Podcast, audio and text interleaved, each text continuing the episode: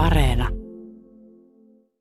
Väkiluvultaan maailman suurin valtio Kiina on paitsi maailman toisiksi suurin talous Yhdysvaltojen jälkeen myös yksipuolen diktatuuri, joka syyllistyy ihmisoikeusrikkomuksiin rajoittamalla ankarasti omien kansalaistensa vapauksia ja vainoamalla maan etnisiä ja uskonnollisia vähemmistöjä.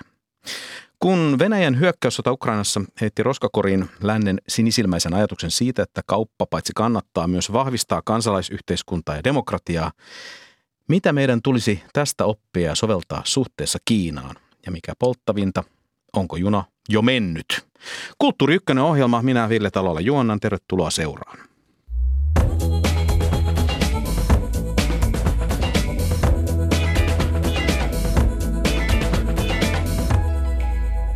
Tervetuloa Kulttuuri Ykköseen yliopistolehtori Outi Luova Itä-Aasian tutkimus- ja koulutuskeskuksesta Turun yliopistosta. Kiitos. Helsingin yliopiston kulttuurin osaston johtaja Tiina Airaksinen. Kiitos. Ja tutkimusjohtaja Mikael Vigel äh, ulkopoliittisesta instituutista.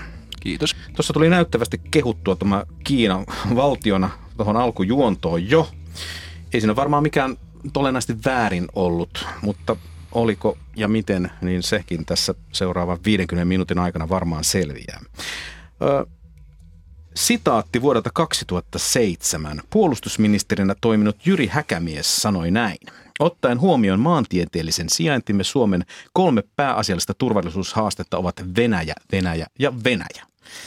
Ja näin kun hän lausui, hän tuli itsestään selvästi leimatuksi jonkun asteiseksi tomppeliksi, että mitä tuo tuollaisen nyt puhuu. No globaalissa maantieteessä Kiinahan on miltei naapurimaamme, tässä on vain yksi valtio välissä. Jos tuon Häkämiehen arvioon 15 vuoden takaa vaihtaa maan Kiinaksi, niin kuinka oikeassa tuon lauseen lausuja olisi mielestäni tänään? Mikael. No, hauska idea, mutta tota, eihän meidän tavallaan Suomen näkökulmasta meidän ulko- ja turvallisuuspolitiikka ihan tyhjene Kiinaan. Mutta toki Kiinasta on tullut hirmu tärkeä ja varsinkin taloudellisesti. Eli kyllähän Kiinan talous on meille jo ja Kiinan markkinat on suomalais, suomalaisillekin aika tärkeät tänä päivänä. Toki ei yhtä tärkeät kuin USA-markkinat vieläkään, taikka EU-markkinat Suomelle. Mutta koko Euroopalle tietenkin me ollaan entistä riippuvaisempia Kiinasta. Kiina on monelle yhtiölle hyvin, hyvin tärkeä jo myös suomalaisyhtiöille, että, että, mutta hauska heitto on toille.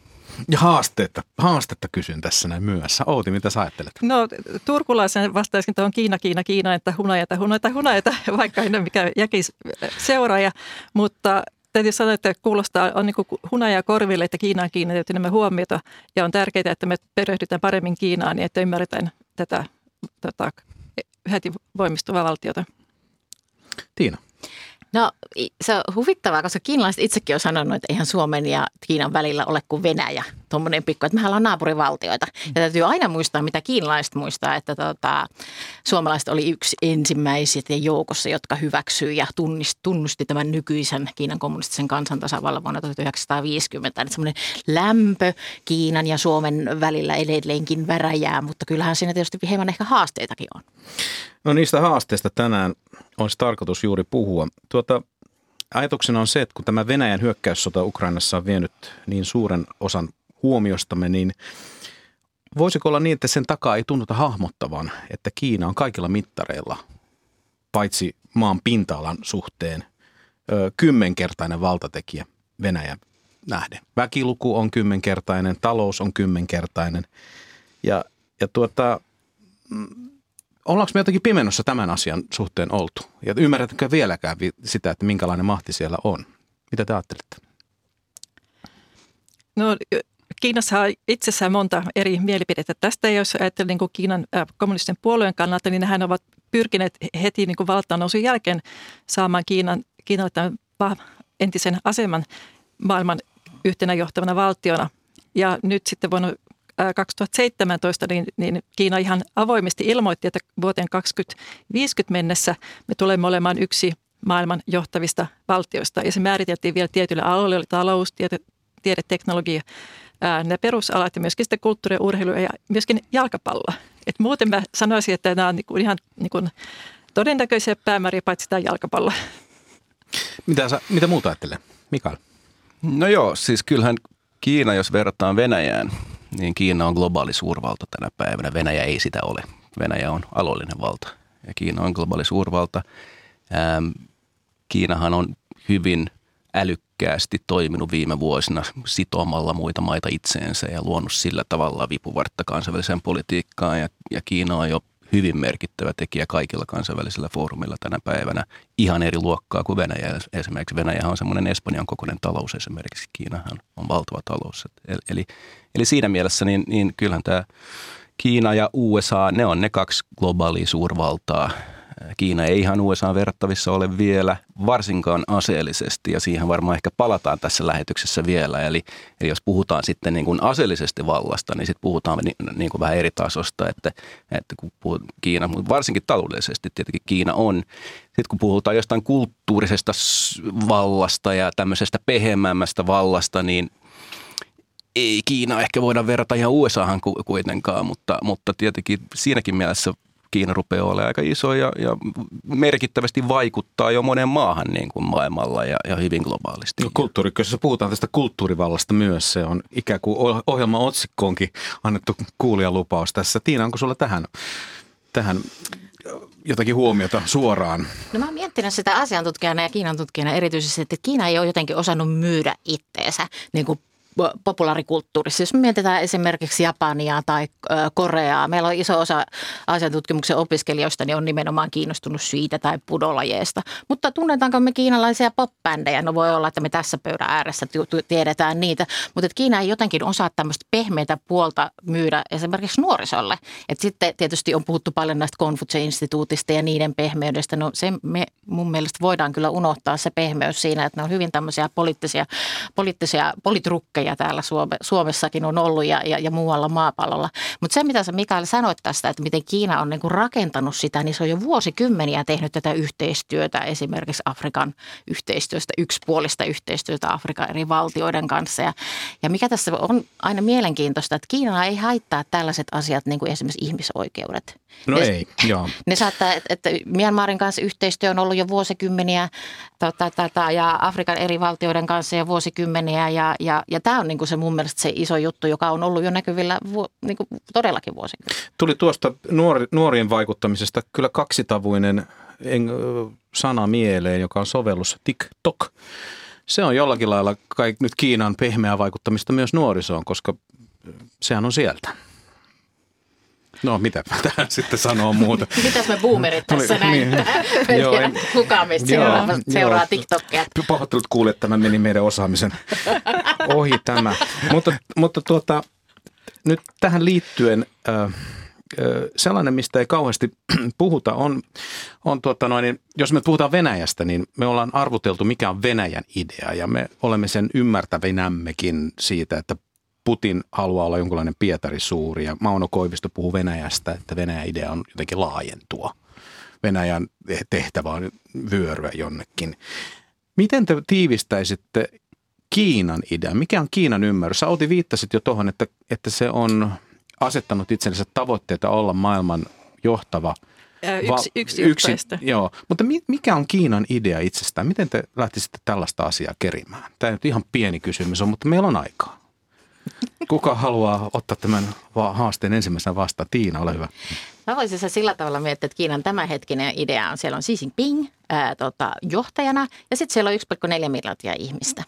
Et siinä on niinku tämä Kiinan idea ja siinä on niinku ne, ne painotusalueet ja tietysti tullaan varmaan myöhemminkin tota, tähän palataan, että Kiinassa on tulossa puoluekokous. Ei ehkä vaaleista voida puhua, mutta tota, uusi, uusi johtaja siellä valitaan jälleen. Ja tota, tota, se mä niin näkisin, että ehkä niin se sisäpolitiikka on Kiinassa ja kiinalaisille se kaikista tärkein asia, koska ilman sitä, sitä niin balanssia, tasapainoa, harmoniaa ää, ei ole myöskään Kiina. Täydentäkää. Kiinan idea. Vahva johtaja ja kansa. Minkälaiseen kulttuuriin tämä idea kytkeytyy? Ehkä mä lähtisin No jos nyt palataan siihen Mauno Koiviston eh, Venäjän ideaan ja toisaalta Suomen ideaan. Siis Mauno Koiviston on se, että Suomen idea on, on, on sen itsenäisyyden, sen selviytyminen, itsenäisyyden säilyttäminen, niin kyllähän Kiinan idea on paljon suurempi kuin pelkästään itsenäisyyden säilyttäminen kuitenkin. Ja kyllähän Kiina on ollut tietynlainen imperiumi, jos mennään historian saatossa taaksepäin. Ja, ja ehkä siellä taustalla on kuitenkin tietynlaista niin kuin imperiumin ajatteluakin. Sitten mä palaisin ehkä siihen tiet sata, sadan vuoden periodin 1800-luvun niin puolivälistä lähtien, kun Kiinat hyvin vahvasti tavallaan koki, että, että nöyry, nöyrytetään Kiinaa ja että länsimaat nöyryttää Kiinaa ja myös Japani nöyryttää Kiinaa. Ja se koki tämmöisen pitkän ajanjakson, jossa Kiinaa tavallaan nöyrytettiin. Ja siihenhän Kiinan niin kuin tavallaan palaa aika useasti mun mielestä ja, ja, ja myös tavallaan ehkä, ehkä miettii tätä Xi Jinpingin nykyisen presidentin – narratiiveja, niin tavallaan se uhriutuminen on, vie, on siellä aika vahvasti siinä retoriikassa. Ja siinä, siinä mielessä tavallaan se, on, se lähenee sitä Putininkin retoriikkaa ja sitä Venäjän tavallaan samanlaista kokemusta sitä nöyryttämisestä. Ja mun mielestä se, se jotenkin kuitenkin on siinä taustalla, kun miettii, miten Kiina tänä päivänä ää, mistä se tavallaan semmoinen nationalismi lähtee tänä, tämän päivän Kiinassa, jotta pystytään ymmärtämään sitä Kiinan ulko- ja turvallisuuspolitiikkaa ja miten Kiina itsensä tavallaan strategisesti pelaa nyt sitä, sitä suurvaltapeliä. Tähän puhutaankin tämmöisenä nöyrytyksen vuosisatana.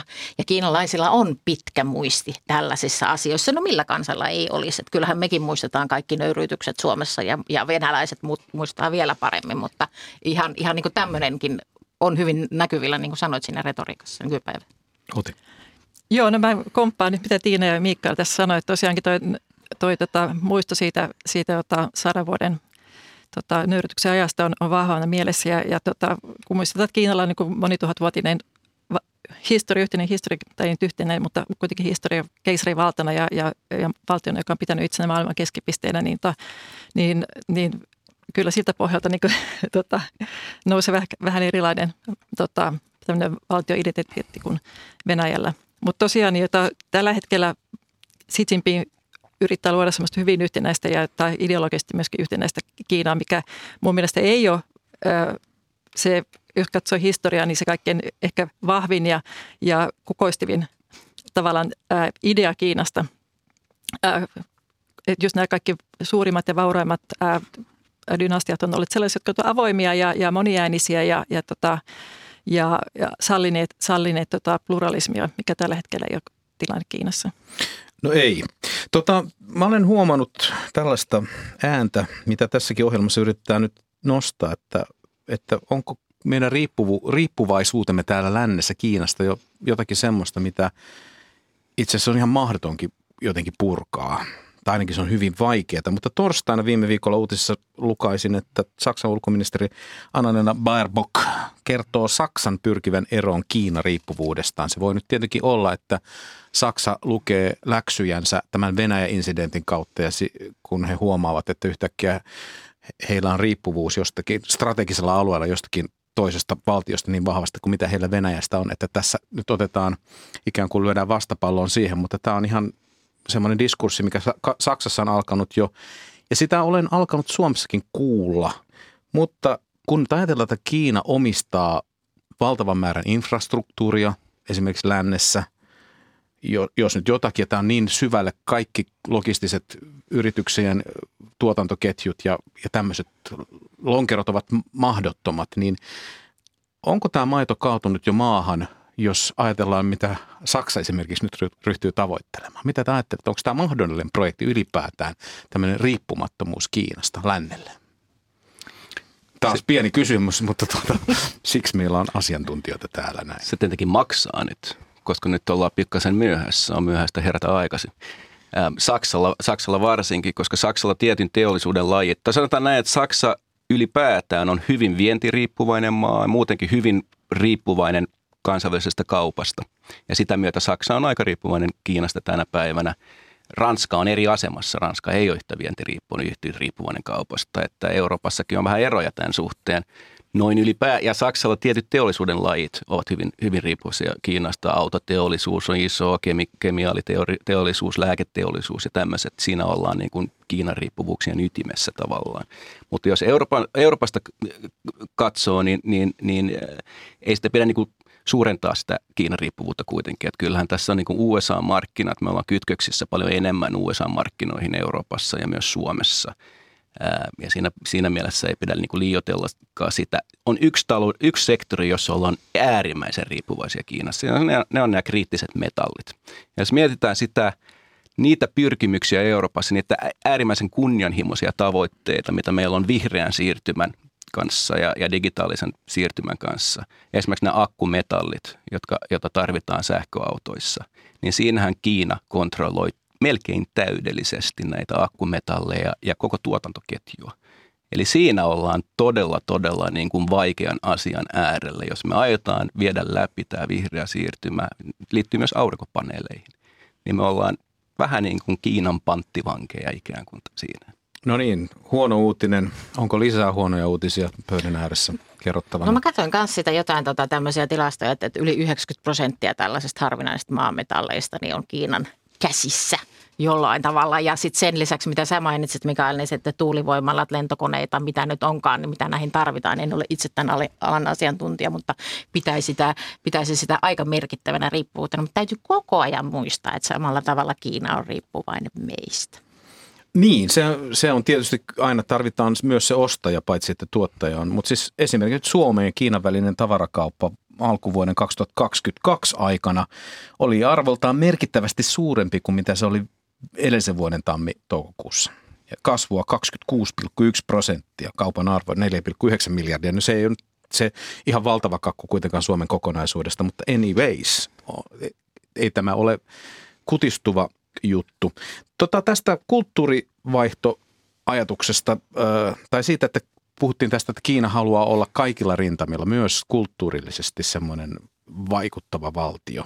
Ja Kiinasta on ymmärretty, että sillä on tämmöinen tietynlainen pehmeän vaikuttamisen strategia ollut. On järjestetty olympian kisoja, johon kansakunnat tulevat, tulevat tuota, kun nuoriso tulee juhlimaan yhteistä, yhteistä ihmisyyttänsä, niin, niin, tuota noin, niin ö, ollaanko täällä, ja meillä on pandoja lähetetty ähtäriin, ja jos nyt jotakin, ollaanko me jollakin lailla täällä lännessä nukuttu tietynlaista ruususen unta tämän pehmeän vaikuttamisen, tämmöisen ystävällisen, hymyilevän kiinalaisen läsnä ollessa sillä lailla, että, että meitä on pelattu.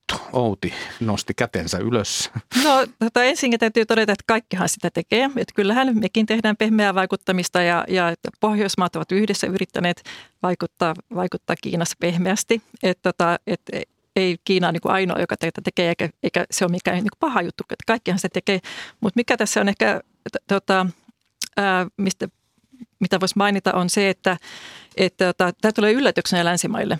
Että emme ole totuttu siihen, että maat, joita on aikaisemmin pidetty kehitysmaina, niin yhtäkkiä niin kuin vahvistuu näinkin nopeasti kuin Kiina on tehnyt ja sitten rupeaa vaikuttamaan erilaisiin kanavin meihin. Niin tämä on tullut aikamoisena yllätyksenä länsimaihin ja ei ole ollut niin osattu varautua siihen. Ja nyt sitten ihmetellään, että, että, että miten tässä uudessa tilanteessa pitäisi toimia. Eikö sitten merkkejä voisi kuvitella, että olisi ollut tästä Kiinan nousupotentiaalista olla ollut pitemmän aikaa jo, että miten, miten me nyt ollaan yllätytty. Länsimaissa meillä on näköjään tapa yllättyä erilaisista maailmanhistorian käänteistä. Niin, yllättähän talvi meidät aina tota, myös no, renkaissa ja muissa tämmöisissä No se on veneissä. varmaan ehkä paras selitys tähän yllättymiseen. Anekdootti, tota, mikä, oli, mikä on jotenkin Kiinaa kuva, niin kun ensimmäiset olympialaiset myönnettiin Kiinalle, niin Kiinahan ilmoitti myös siellä, että jalkapallohan on keksitty Kiinassa. Ja sieltä löytyi tota, dokumentti sitten, en muista millä dynastian, olisiko se ollut Tang dynastia vai menkö sen ajalle, jonka mukaisesti niin tota, jalkapallo on myös keksitty Kiinassa. Pelivälinen saattoi olla esimerkiksi vihollisen pää. Tämmöisiäkin, tämmöisiäkin kuvastoa on, on joskus nähty. No hei, tämä ohjelma on Kulttuuri Ykkönen.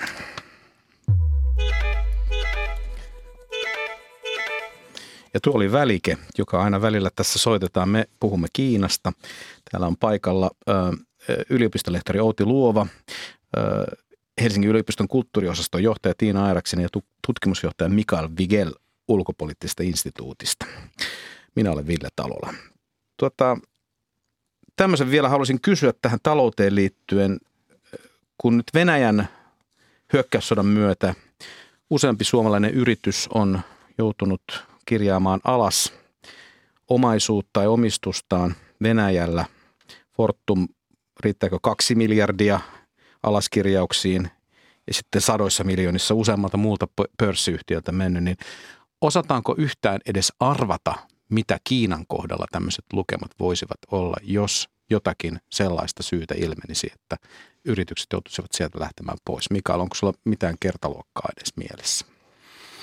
No ei niitä kovin hyviä arvioita ole, mutta meillä on semmoinen yleinen arvio siitä, että keskimäärin eurooppalaisyhtiöille se tuotto on 10 prosentin luokkaa Kiina, Kiinan niin kuin markkinoista. Se on 10 prosentin luokkaa. Se on semmoinen hyvin karkea, mitä, mitä saksalainen Meriksi-instituutti laski muutama vuosi sitten. Mutta mä halusin palata siihen edelliseen vähän Palaa vielä. ihmeessä.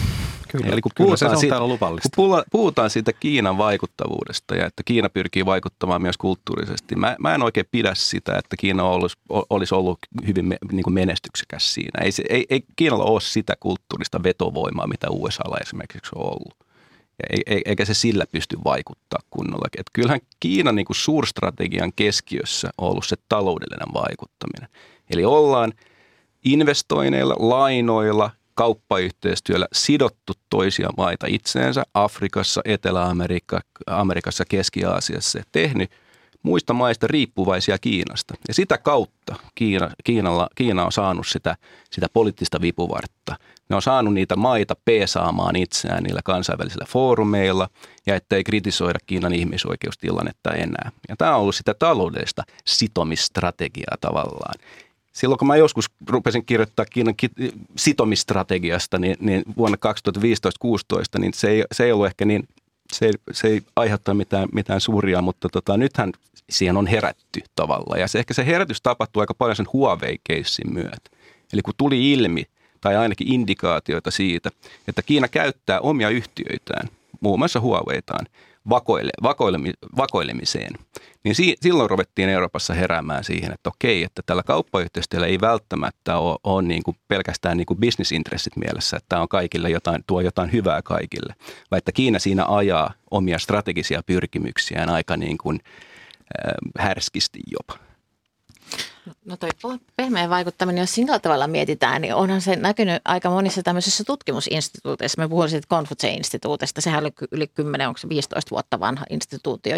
Ja mä luulen, että Kiina ideana, strategiana oli niin kuin tuoda näitä niin kuin yhdessä sekä niin kuin miettien, että okei, että me näytetään tämmöistä hienoa, kaunista meidän kiinalaista vanha, ja niissä on muuten aina sitten vanhaa kulttuuria, että siellä ei koskaan ole nykypoppia tai rockia tai räppiä tai heviä, mitä niin kuin kiinalaista, että se on aina sitä perinteistä kulttuuria, mitä siellä tuodaan.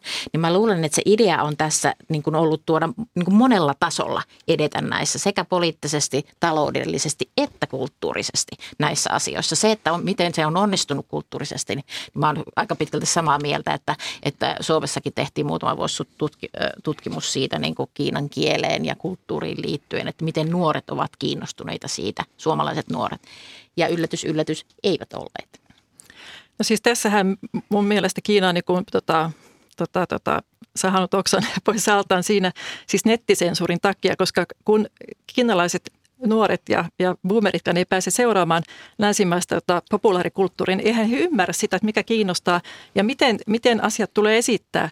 Että he lukevat vaan Kiinassa siis englantia jostain vanhoista oppikirjoista jotain Shakespearein teoksia, niin eihän he siltä pohjalta pysty niin tuottamaan mitään niin kuin, semmoista myy, myyvää nuorisokulttuuria. Että tota, tämä niin periaatteessa mun mielestä Kiina on oma vika, että, että kiinalainen populaarikulttuuri ei, ei myy. Ja sitten myöskin, kun sä mainitsit Mikael tuon Huawin, niin, niin me voidaan myöskin puhua tämmöistä ehkä, ehkä, vähän tahattomasta normivaikuttamisesta. Esimerkiksi viime vuonna Saksassa oli sellainen raportti, että Huawei toimistoilla niin käytettiin tämmöisiä jota, käytäntöjä, jotka ei ole niin eurooppalaisten normien mukaisia, esimerkiksi rekrytoinnissa ja tota, sitten työsopimusten kohdalla. Eli myöskin niin tämän taloudellisen yhteistyön kannalta, kautta voi tulla tämmöistä niin kuin vähän niin kuin tahatontakin normivaikuttamista, joka me sitten hyväksytään sen takia, että Kiina on niin suuri taloudellinen toimija.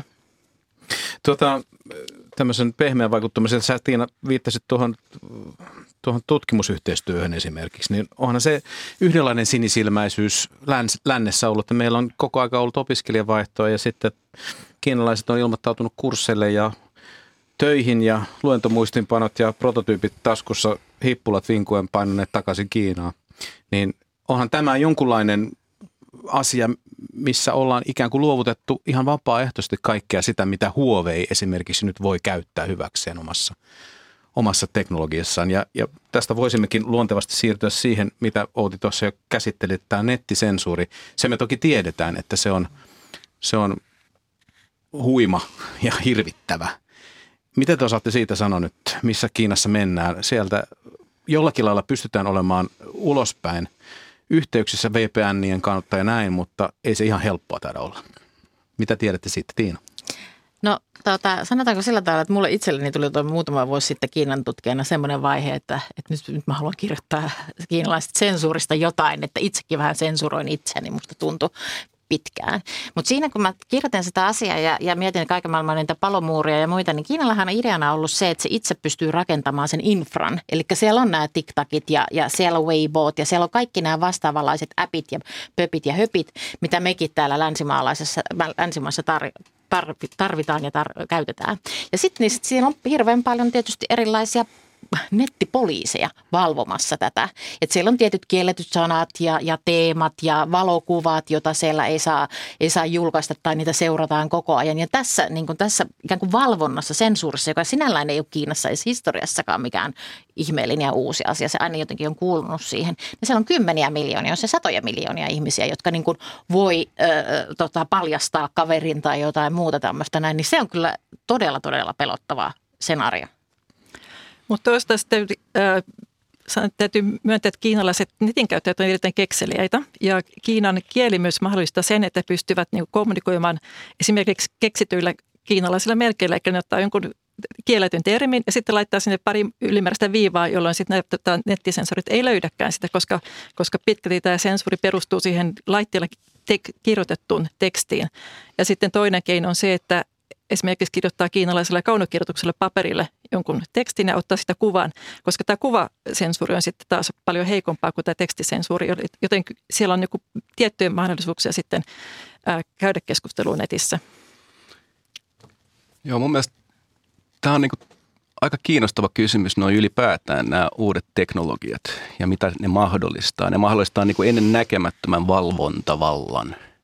Ja hyvässä ja huonossa tavallaan suhteessa, että jos mietitään demokratioita, niin kyllähän nämä uudet teknologiat, sosiaalinen media mahdollistaa sen, että kansalaiset tavallaan valvoo paremmin päättiä myös. Eli tavallaan mä näen, että me ollaan länsimaissa niin kuin siirtymässä vähän uudenlaiseen demokratian muotoon jopa, jossa sitä ei käydä niin kuin edistyksellisten, edustuksellisten poliittisten puolueiden läpi niin, niinkään enää, vaan se tapahtuu niin kuin sosiaalisessa mediassa, tapahtuu näiden uuden teknologian myötä, jolla, jolla pystytään niin kuin valvomaan päättäjiä. Sillä menee sillä areenalla tavallaan meidän demokratia.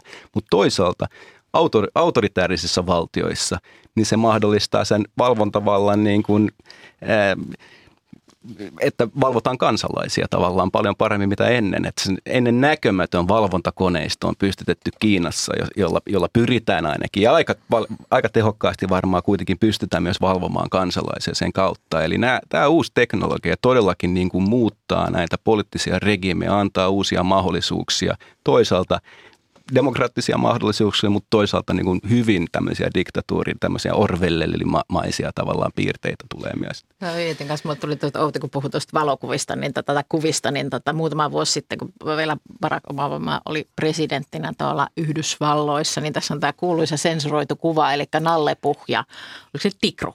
Tikru, Tikru. Joo. joo, eli Tikru oli tota, sitten kuvattiin Barack Obamaksi ja sitten Nallepuh oli Xi Jinping.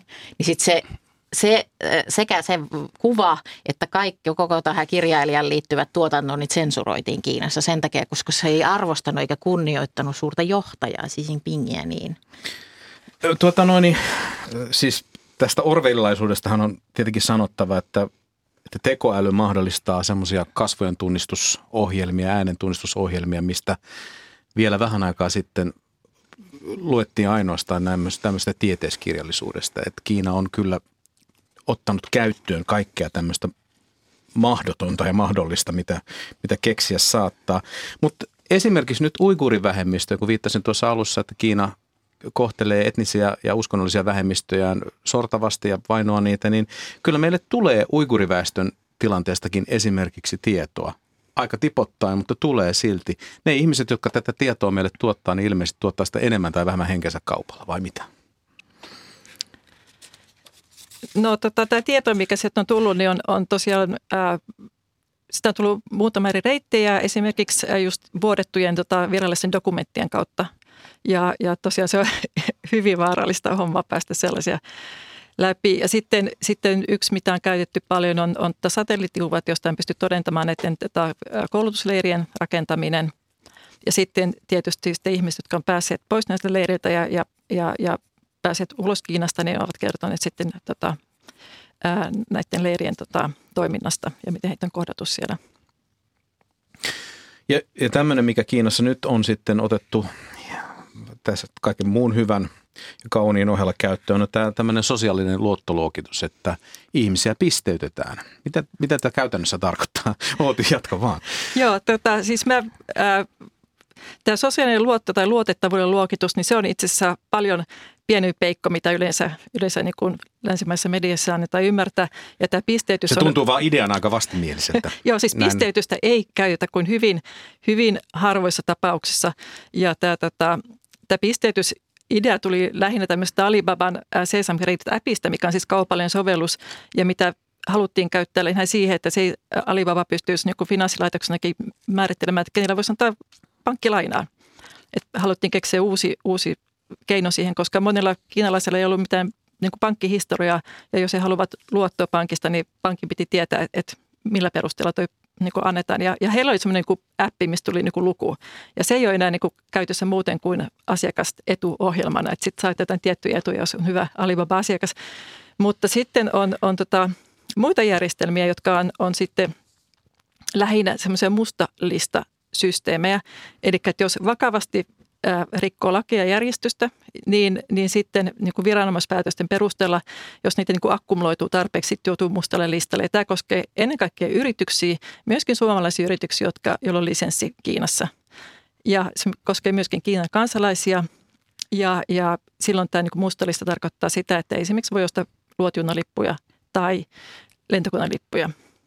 Mutta tämä on siis tämä, on siis tämä ainoa valtakunnallinen järjestelmä ja, ja tota, se perustuu niin kuin oikeuden päätöksen siitä, että joku on tehnyt joku rikkeen ja niitä rikkitä on kumuloituneet, pidetään niin kuin, tota, ää, tota, tota, että täytyy niin rankasta vähän laajemmin sitten. Mutta eikö pelkästään tietoisuus siitä, että tämmöisiä järjestelmiä on olemassa, niin tuota sen myös ulkomaalaisissa toimijoissa, että mieluummin pidetään turpa kiinni kuin, kuin ryhdytään elämöimään tämmöisillä ihmisoikeuskysymyksillä ja esittämään kiusallisia kysymyksiä Kiinan yhteiskunnasta. Aika harvathan yritykset on sitä kiinnostuneet, ovat olleet kiinnostuneita ennenkään tätä pisteytysjärjestelmiä ja luottojärjestelmiä. Mä luulen, että se on enemmän ongelma kyllä sitten kiinalaisille itselleen, koska sitähän helposti pystyy niin kuin tietoa livahtamaan monenlaisiin, että se ikään kuin luodaan semmoisen turvallisuus turvallisuus edellä mennään siinä, että tämähän on tehty kaikkien tota, turvallisuudeksi ja yhteiseksi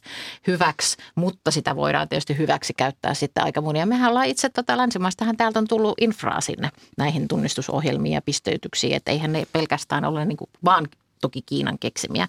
Mutta että kyllähän tässä niin kuin varmasti yritys, yrit, yrittäjänä Kiinassa miettisin tällaisia asioita ja monet ovat varmaan joutuneet miettimäänkin, että mitä uskaltaa sanoa kenelle ja missä. Sano vaan Outi. Joo, no siis tämähän, tämän, tässä on taustalla se, että Kiinassa on ollut hirveä luottamuspula yrityksiä vastaan, kun siellä on ollut maitoskandaaleja, lääkeaineskandaaleja ja ympäristötuhoa ja niin edespäin. Niin tätä, tällä systeemillä halutaan myöskin palauttaa ää, niin kuluttajien ja yhteiskunnan luottamusyrityksiä vastaan ää, kohtaan.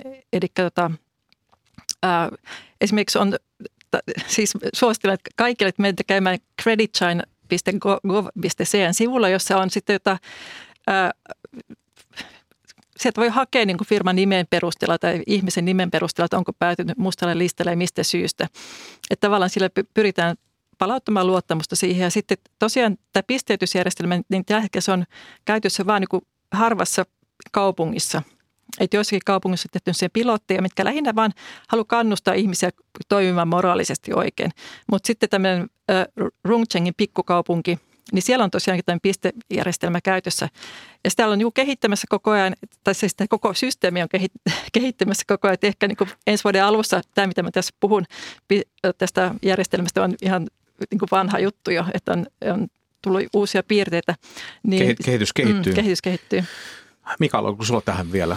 No ei mä, sehän mahdollistaa kyllä niin kuin jatkossa, jatkokehittelyn kanssa tavallaan, ei, ei pelkästään sen suhteen, mitä tulee kansalaisten valvontaa, mutta myös niin kuin ulkomaisten yritysten itse asiassa. Että jos me jouduttaisiin tilanteeseen, jos tapahtuisi enemmän tämmöistä irtikytkentää länsimaiden ja, ja Kiinan talouksien välillä ja päädyttäisiin tämmöiseen sanktiospiraaliin, jossa niin kuin pakotteita ruvettaisiin käyttämään niin kuin puolin ja toisin, niin sehän antaa kyllä Kiinan valtiolle mahdollisuuden sitten ää, aika tarkasti kohdentaa pakotteita sitten ulkomaisille yhtiöille Kiinassa, Kiinassa toimiville ulkomaisille yhtiöille esimerkiksi. Tota, tässä kun mustista listoista puhutaan ja niistä, ketkä siellä toimii, niin olenko mä ymmärtänyt oikein, että Kiinassa sallitaan sisäisesti tällainen arvostelu, paikallisviranomaisten haukkuminen ja jopa henkilöiden mollaaminen, mutta sillä on raja jotenkin siinä kohdassa, kun ruvetaan kyseenalaistamaan esimerkiksi kommunistipuolueen asemaa Kiinassa. Saati nyt sitten kommunistipuoluetta johtavan presidentin asemaa. No Kiinassahan päivittäin satoja mielenosoituksiin, mutta ne on paikallisia ja just paikallis, paikallisia johtajia ja paikallisia yrityksiä ja esimerkiksi paikallisia pankkeja vastaan. Että tota, se on ihan, ihan tota, rutiinijuttu ja tapahtuu joka päivä. Mutta niin kuin sanoit, että sitten jos ää, nämä rupeaa laajenemaan, että se ei olekaan enää paikallinen, niin heti tulee stoppi. Ja jos kritisoidaan puoluetta, niin, niin silloinkin tulee stoppi. Et, et sillä lailla myöskin annetaan niin kuin, päästä niin kuin höyryä ulos ihmisten tota mielistä, että on jotain venttiilejä, joita kautta sitten pystyy protestoimaan. Ja sitten tämän tiukka palomuuri Kiinan rajoilla, siis internetissä varmasti pyrkii takaamaan myös sen, että ne ihmiset, jotka vaikuttavat kiinalaisena Kiinan ulkopuolella, että heidän äänensä ei kuulu sitten tavalliselle kadun Pekingissä, että, tämmöisiäkin ajatuksia on. Joo, joo, totta kai totta kai, että se, se toimii niin kuin, siellä on semmoinen niin sisäinen ää, palomuuri ja sitten ulkoinen palomuuri, että sitä niin kuin vähän kahden, kahden tyyppistä palomuuria. Mutta toi, mitä Outi, Outi sanoi tuosta tota, paikallisviranomaisten tai tota, kritisoimisesta, niin se on vähän niin kuin mä ajattelen semmoinen niin varaventtiili. Ja niin kuin se Outi sanoikin siitä, että siellä on satoja, jos ei tuhansia niin kuin päivittäin tai viikoittain mielenosoituksia, joista me ei tiedetä mitään. Ja, ja siitä, että, että kaikki kiinalaiset olisi niin kuin vaan myötäillisiä, olisi samaa mieltä, niin tota, Kiinan johdon tai puolueen tai, tai paikallisviranomaisten kanssa, niin se, se ei kyllä niin ole. Mutta eihän me saada välttämättä siitä aina tietoa, koska sitten Kiinan ehkä suurimpana pelkona on kuitenkin se, että se liike ikään kuin leviää. Että et se on jossain niin kuin historiallisesti nähty, siellä on tota, dynastia kaatunut siihen, kun salaseurat on ruvenneet tota, yhdistymään. Ja, ja Tienanmenin aukion demokratialiike 1989 on varmasti ihan hyvässä muistissa vielä nyky-Kiinan johdollekin. Kyllä tämä niin kuin varaventtiili nimenomaan, mihin Sieltä tulee jo välikettä. Näytin äänitarkkailija Pasi Ilkalle, että soita välike, mutta en näyttänyt Mikael sulle, että hänen soittaa välikke. Soita Pasi meille nyt se torvi, niin kuunnellaan se kerran ajatuksella. Sieltä se tuli. Ohjelma on Kulttuuri Ykkönen ja Kiina, Kiina, Kiina on täällä meillä puheenaiheena. Yliopistolehtori Outi Luova, kulttuuriosaston johtaja Tiina Äräksinen sekä ulkopoliittisen instituutin tutkimusjohtaja Mikael Viel ovat Kulttuuri vieraina tässä suorassa lähetyksessä Helsingin Pasilasta. Suora lähetys on tunnistettavissa siitä, että tapahtuu aina tällaisia teknisiä, eh, suunnittelemattomia eh, hetkiä. Minä olen Ville Talolla ja Mikael, sä olit sanomassa. Joo, mun mielestä tämä oli hyvä, hyvä pointti, mitä Outi toi esille tuosta varaventtiilistä, koska kyllähän sitä on kaikissa autoritäärisessä järjestelmässä yleensäkin.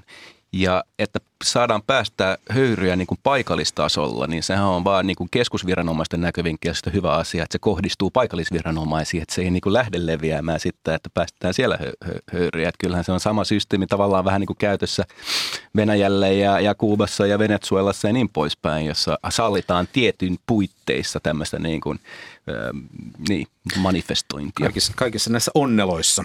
Tuota hei, kaikki diktatuurit tarvitsee mahdollistajansa – Venäjän tapauksessa puhutaan usein oligarkeista yhtenä tämmöisenä avainryhmänä, johon Putin omassa vallassaan tukeutuu. Keihin äh, tai keneen Kiinassa vallanpitäjä tukeutuu? No, tota, jos Xi Jinping hän on tietysti äh, itse, itse arvioinut itsensä, että hän on niin kyvykäs henkilö tuossa muutama vuosi sitten, että hän voi tässä työssä jatkaa niin kauan kuin jalat potkii. Jos näin, Mutta jonkun täytyy olla sitä samaa mieltä, eihän se voi olla hänen oma päätöksensä. Ei. Öö, no joo, kyllä. No tietysti se, että siellä on aika, aika suuri puolue, Montako kymmentä miljoonaa siellä on? Onko siellä 100 miljoonaa siinä En- puolue- en muista. Mun mielestä se on lähemmäs 100 miljoonaa kommunistisen puolueen jäsentä nimittäin. Ja sitten tietysti armeija on siinä tukena. Ja tota, tota, kyllähän tietysti pyrkii pitämään tällä talouskasvulla ja, ja tämmöisellä, niin äh, Xi Jinping siis äh, tyytyväisenä myös tämän suuren, valtavan suuren keskiluokan, millä tavalla se on mitattuna. Ja sitten sit kun mä aikaisemmin viittasinkin siihen, että, että, Kiina, että Kiinassa tärkeimpiä on, niin Xi Jinpingille on tärkein se, se kansa, niin heidät täytyy pitää tyytyväisenä, että tota, hänellä on myös ikään kuin tämmöinen autoritäärinen valta hyväksytään ja kaikki ne ongelmat, mitä siellä, me ehkä nähdään, mitä siellä yhteiskunnassa on. Rod Kipling, kirjailija, sanoi aikoina, että itä on itä ja länsi on länsi, eivätkä ne kohtaa. Ja useinhan venäläiset kertovat tällaista tarinaa itsestään, että te ette voi vaan ymmärtää meidän venäläistä sieluamme, vaikka tästä on lyhyt matka tuohon rajan toiselle puolelle. Se kerta kaikkiaan ymmärrys, ymmärrys katkeaa, jos venäläistä kysyy, ja kyllähän osilta oikeassa taitavat olla, mutta tämän Kiinaan matka on aika paljon pitempi vielä. Mitä, mitä sellaista me emme ymmärrä kiinalaisista, mikä meidän tulisi teidän mielestänne ymmärtää? Mi- missä on meidän isoimmat katveemme silloin, kun me puhumme Kiinasta ja haluamme jollakin lailla käsittää, mitä siellä tapahtuu ja ymmärtää omaa suhdettamme siihen maahan, niin mitä meidän pitäisi ainakin heistä tiedostaa? No ensinnäkin mä sanoisin Kiinan tutkimuksen yliopistolehtoreina, että, että meidän on mahdollista ymmärtää Kiinaa ja se vaatii työtä. Ja jos, jos, jos näin olisi, sitten mä voisin jättää työn ja sanoa, että ihan turha juttu, ei ole mitään mielekästä hommaa tässä. Mutta mä sanoisin, että ensinnäkin meidän täytyy ymmärtää itseämme ja omaa asemamme maailmassa. Sen jälkeen me voidaan ymmärtää Kiinaa. Että se vaatii tota, siis Kiinan kulttuurin ja, ja politiikan perehtymistä ja myöskin sen ymmärtämistä, että, tota, että toiset kulttuurit toimii eri logiikalla. Että se, se on niin kuin, niin kuin myöskin itse pohdiskelu, että meillä on tämmöinen logiikka tässä meidän omassa yhteiskunnassa ja Kiinassa on toinen, toinen logiikka ja sitten lähtee purkamaan sitä. Mä en haluaisi tällaisella logiikka argumentilla esimerkiksi selittää sitä, että kansalaisilta puuttuu perusoikeuksia tai perusvapauksia, mutta... mutta Joo, mä puhun tässä niin pitkällä aikajänteellä ja, ja suurista kulttuurisista Tämä oli mulla vasta pohjavireistä. Mulla oli tulossa pilkku, mutta, mutta kun olisin tähän sanonut vain sen, että näin varmasti kaikki kulttuurit ajattelevat, että meidän tämä logiikka ja tämä apparaatti, missä me käsittelemme asioita, on se, mitä me haluamme sijoittaa siihen toiseenkin, eikä Kiina muodosta tässä kohtaa poikkeusta. Mutta tuota, miten tämmöinen ajatus, kun me lännessä usein mietimme asioita neljännesvuosittain, pörssiyhtiöt julkaisevat, julkaisevat tiedotteita, niin tämmöisessä aasialaisessa kulttuurissa sykli on varmasti aika paljon pitempi. Onko se yksi avain ymmärtää sitä, mitä Kiinassa tapahtuu? Että ei katsota siihen, mitä tapahtuu nyt joulukuussa, vaan katsotaan siihen, mitä tapahtuu vuonna 2050 vaikka.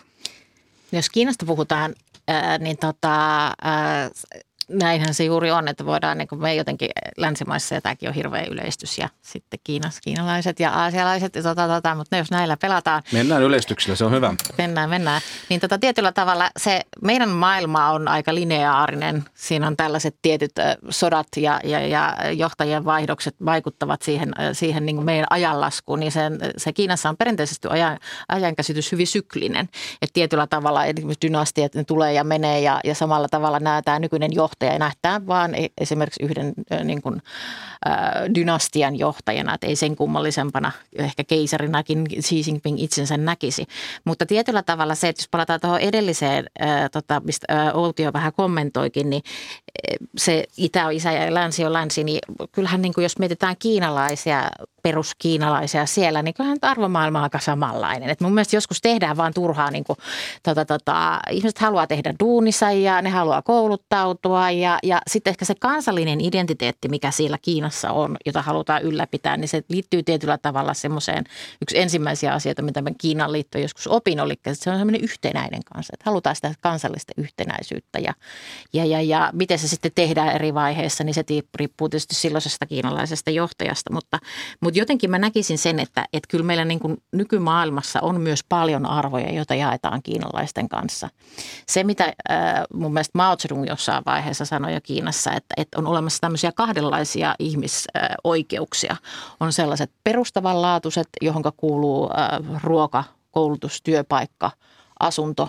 Ja kun ne saadaan toimimaan, niin sitten voidaan miettiä näitä ikään kuin länsimaalaisia, toisarvoisia tota, ihmisoikeuksia, ja, ja joita me nyt sitten YK on, YK on tota, peruskirja sen mukaisesti sitten mietitäänkin. Mutta tota, niin tämä mun mielestä se, että eihän, sehän on aivan loputon Kiinassa, että ainahan siellä löytyy ihmisiä, joilla ei ole tota, tota, työtä tai rahaa tai jotain muuta tämmöistä näin. Mutta tämä on yksi tämmöinen idea siellä.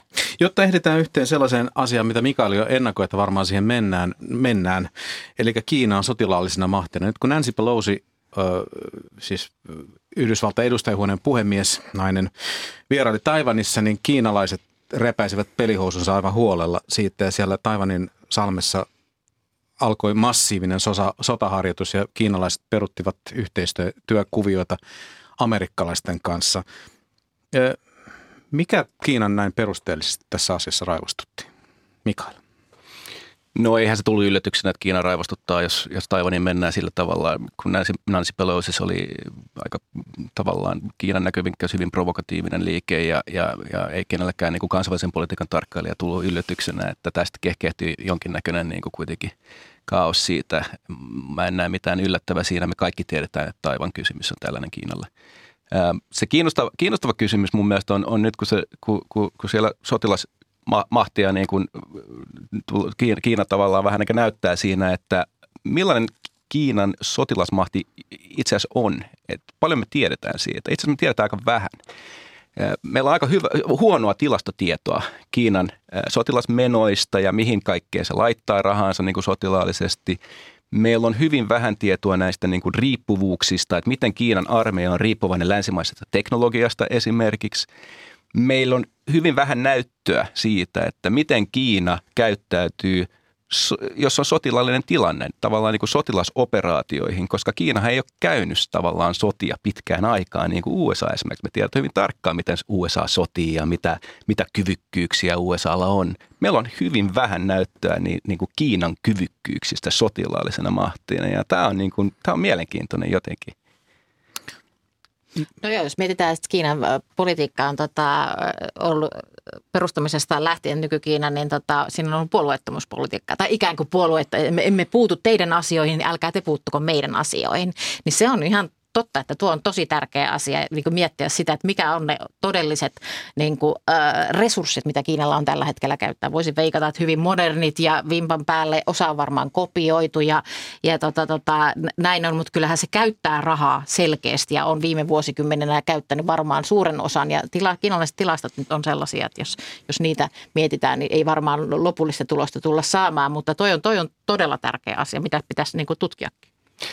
Ja se on myös tavallaan kiinnostava siltä näkyvältä ja tärkeä, koska kyllä Xi Jinpingin aikana niin ollaan niin kuin Kiina on ruvennut vähän niin kuin aggressiivisempaan otteeseen diplomatiassa. Että se tavallaan mun näkövinkkelistä, kun puhutaan tästä, että Kiinalla on strategista kärsivällisyyttä aina ja näin poispäin, katsotaan sinne satojen vuosien päähän, niin tämä on vähän mun mielestä muuttunut Xi Jinpingin aikana.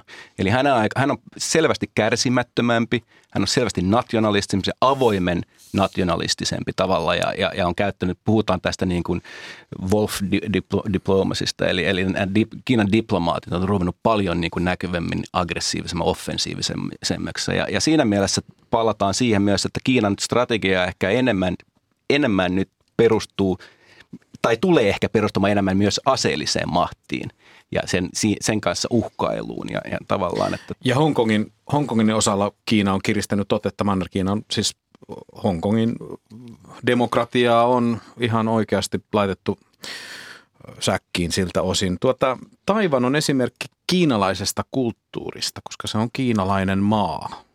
Mutta se on samalla esimerkki toimivasta demokratiasta. Siis silloin kun ää, ää, tänne Formosan saarelle tämä Kuomintang puolue pakeni, niin eihän siellä nyt ollut moniin aikoihin mitään demokraattisia rakenteita ja ne on vasta hiljalleen alkaneet sinne rakentua.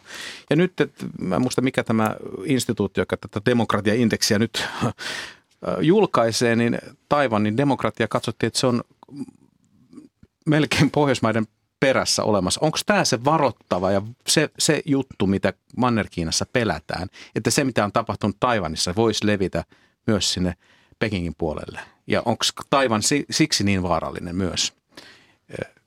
Pekingin näkökannalta kannalta katsottuna? No varmasti just on, on sitäkin näin, mutta niin kauan kuin Kiinassa on yksipuolueen järjestelmä, niin tota, ei, ole, ei ole pelkoa demokratiasta, jos näin voidaan sanoa. Ja, ja kun mikä oli just sanotussa, että tota, ei ole Kiina, Kiinassa, kiinalaisia nähty sotimassa, niin siellä varmaan ole, Kiina ei ole ollut mukanakaan missä, missä sodissa. Mutta tota, mä en tällä hirveästi varmaan Kiina, kiinalaisia kavereita saa, mutta mun mielestä Kiina on liian suuri tämmöisenä poliittisena, taloudellisena yksikkönä. Että, tota, että se Taiwan on huomattavasti pienempi monella tapaa, niin siellä demokratia myös toimii. Että sitten toimisiko Kiinassa demokratia, niin Tämä on, on hyvä kysymys, johon minulla ei ole vastausta. Onko teillä muilla? Nyt voisi sellaisen antaa. Meillä on vielä minuutti tai kaksi aikaa. Kyllä mä luulen ainakin, että Kiinan hallinto pelkää demokratiaa ja se näkyy siinä Kiinan omassa toiminnassa muilla mailla, että kyllähän Kiina selvästi pönkittää autoritaarisia valtioita Afrikassa ja Etelä-Amerikassa ja, ja, ja tavallaan se näkyy siinä, että, että että tavallaan demokratisoinnin on uhka tietenkin Kiinan hallinnolle ja Kiinan presidentille. Ja eikä haluta, että demokratia leviäisi, leviäisi Kiinaan. Ja siinä mielessä mä palaisin taas siihen Venäjä-vertailuun, että Venäjähän on sama, sama tilanne, eli pönkittää niitä autoritaarisia valtioita. Ja siksi Kiina ja Venäjä vähän löytää nyt toisensa. Historian aikana niin Venäjä ja Kiinalla on ollut vaikea suhde, mutta nythän ne on selvästi lähentymään päin. No, t- tavallaan voi sanoa, että Kiina on niin tuon ongelman ratkaisu sillä, että, että se on määritellyt demokratian omista lähtökohdistaan. Että kyllähän Kiina väittää olevansa demokratia, mutta erilainen demokratia. Niin tota, sillä lailla... Itä-Saksakin oli jonkunlainen demokratia, kun siltä itseltään kysyttiin. Niin. Jollakulla on nyt vielä isolle ajatukselle tässä aikaa. Minä voin kyllä pitää loppuspiikinkin kohta tota, sovittaa suuhun. Mietitään sitten vaan, että mitä korona tulee.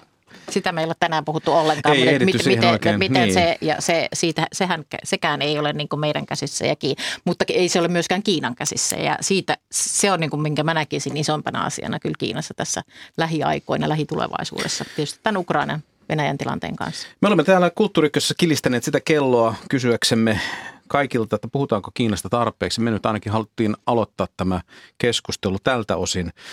Toivottavasti se jatkuu. Kiitoksia tästä keskustelusta yliopistolehtori Outi Luova, kulttuurisosaston johtaja Tiina Airaksinen sekä tutkimusjohtaja Mikael Vigel ulkopoliittisesta, ulkopoliittisesta instituutista. Paljon sanoja, niin ei kaikki ihan suoraan tule suusta. Tämä on ollut Kulttuurikkösen suora lähetys Helsingin Pasilasta. Äänitarkkailijana oli meillä Pasi Ilkka. Tuottaja Kulttuurikkössä oli Kangassalo. Minä olen Ville Talola.